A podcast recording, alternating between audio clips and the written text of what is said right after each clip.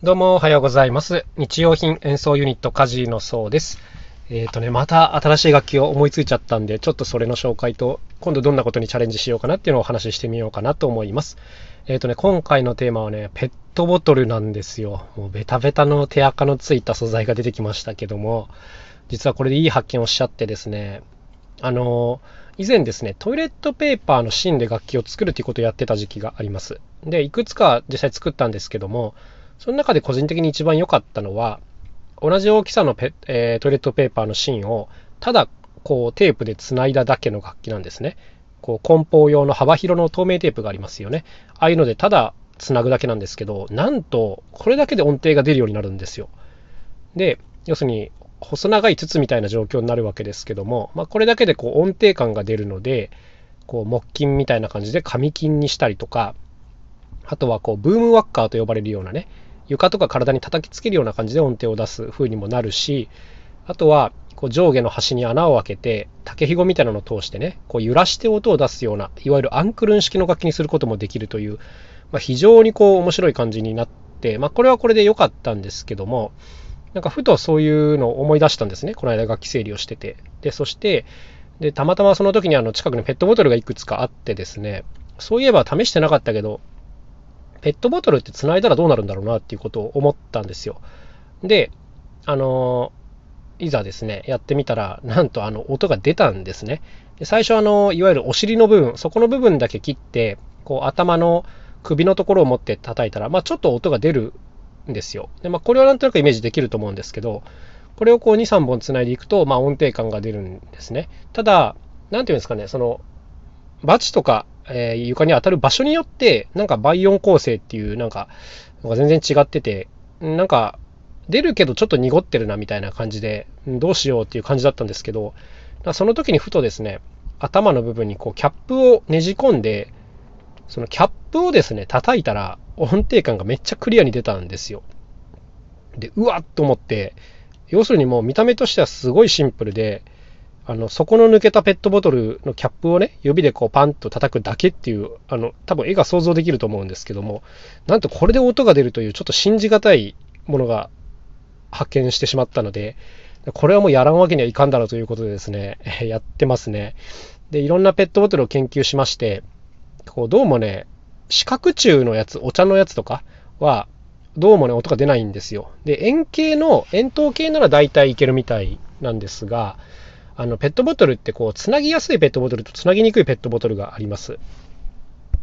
要するにあの側面にこう、なんていうんですかね、模様が入りまくってると、やっぱね、つなぎにくいんですよ。隙間ができやすいんで、できるだけこう、綺麗な円筒形の方が、やっぱこう、作る際に楽だなと思いまして、で、ずっと調べていくとですね、一番具合の良さそうだったのが、えサンガリア、サングリアかな？の、え炭酸水のペットボトルですね。500ml のやつ。これがね、一番音のバランスも良く、かつつなぎやすそうで、あと、安価に買えるっていう、まあ、買わなくてもいいんですけど、あの、こういうのが満たされてたので、もうこのペットボトルで行こうかなという感じで決定しました。で、そこから、まあ、先ほど買うという話をしたんですけど、まあ、買ってもいいけど、別に中身が欲しいわけではないんですよね。ペットボトルの外側が欲しいだけなんで、なんか、買うのってもったいないなーっていう、まあ、買うのもったいないっていうか、中身がもったいないっていう話なんですけど、でもこれだったら結構飲んでる人いるかもしれないなと思って、こう SNS で募集をかけまして、で、Twitter と Facebook でかけたら、Facebook の知り合いからですね、たくさん普段飲んでるからあげるよみたいな連絡をいただきまして、もうごっそり送ってもらってですね、はい、あの、本当助かったなっていう感じなんですけども、えー今、事務所には100本以上あるので、えーこれを切って作っているという感じですね。音域もね、相当広くなりそうな感じがあって、うん、なんかめちゃくちゃ楽しい感じですね。あとはなんかこう、うちのメイン楽器の食器みたいに円形に配置する予定なんですけども、なんとなくこうペットボトルが円形に円円卓状に並んでるようなイメージなんですけども、キャップの色が結構大事かもなと思いまして、うん、ペットボトルのキャップっていろんな色があるんですよね。で、もしかしてこれグラデーションみたいな色相関、美術の時間にやったあの色の輪っかですね。ああいう風になんないかなと思っていろいろこう調べてたらですね、どうもね、なりそうなんですよ。うん、なんかレアな色のキャップとかもあるんですけど、うん、集めればね、綺麗なグラデーションになりそうで、これはなんか見た目もめちゃくちゃ可愛い感じになるのではみたいなことでですね、もう一人でこう大興奮してるような状況ですね。あの、これできたらね、めちゃくちゃ面白いと思います。自分で言うのもなんですけど。まあ、音はね、あの、ポンポン系なんですよ。パピプペポで表現できるような、あの、ポンポン系でサスティーン、音の長さもあんまりないようなアタックだけの楽器なんですけど、あの、結構ね、音程感しっかりあるので、ちゃんと曲とか演奏できそうなんですね。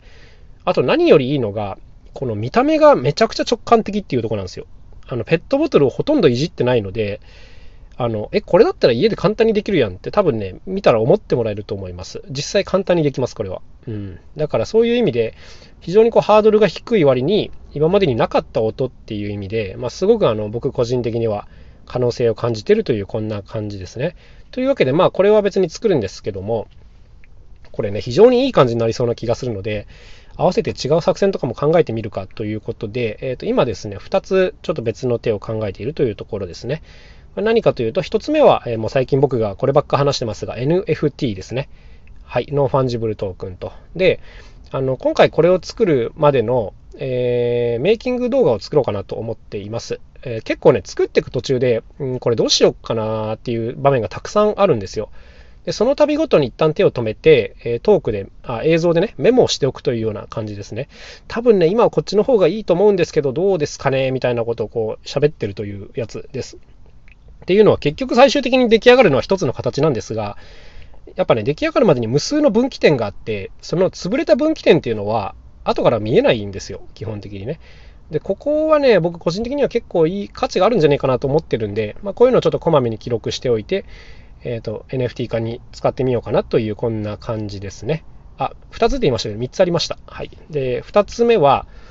えっ、ー、と、これはね、グッズ化ですね。はい。えー、オルガンをね、商品化したいということでいろんなところにお声をかけてまして、まあいろんなお話をさせてもらったんですけど、やっぱりね、パイプオルガンってパーツ数が、点数が多すぎて、結構ね、コストが上がっちゃって難しいっていうのが、まあ今、現状なんですよ。うん、人気の割にコストがかかりすぎるみたいなね。で、まあ、もっとあのシンプルに作れて、あのー、面白いものっていうのを僕自身考えてたんですけど、このペットボトルの楽器非常にいいんですが、多分ね、1個だけ難点があって、それはね、台なんですよ。台。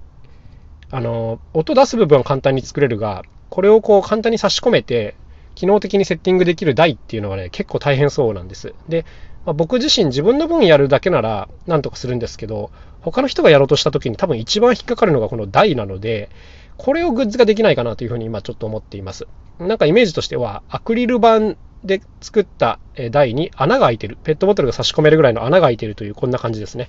多分ね、透明で作れるとめちゃくちゃ綺麗なんですよ。ペットボトル自体透明だし。うん。なんだけど、普通の人にはこうアクリルを加工する技術っていうのは多分あんまりないので、まあ、こういうところこそこの商品化の会社が得意なレーザーカッターとかね、こういうものがいいんじゃないかなというところです。はい。あと割とあの安価に作って発送とかも簡単そうなので、なんかすごくいいんじゃないかなと個人的には思ってますけども、まあ何にせよ自分があの説得力のある楽器を作れるかどうかっていうのが、まず第一のポイントなんで、まずあのここを頑張らなきゃいけないなっていうところですね。はい。そして3つ目ですね。3つ目は、え、ー、と T シャツとかのね、グッズを作ってみようかなと思っています。なんか今までもこうグッズとか作んないのみたいなこと言われてて、まあ T シャツはね、考えなくもなかったんですけど、自分たちにどうもこうデザインセンスが全然ないっていうのもあってですね、あの二の足を踏んでたんですが、あのー、ちょっと前にこのオルガンの特許を出した時にですね、その図面っていうのを、まあ、書いてもらったんですね。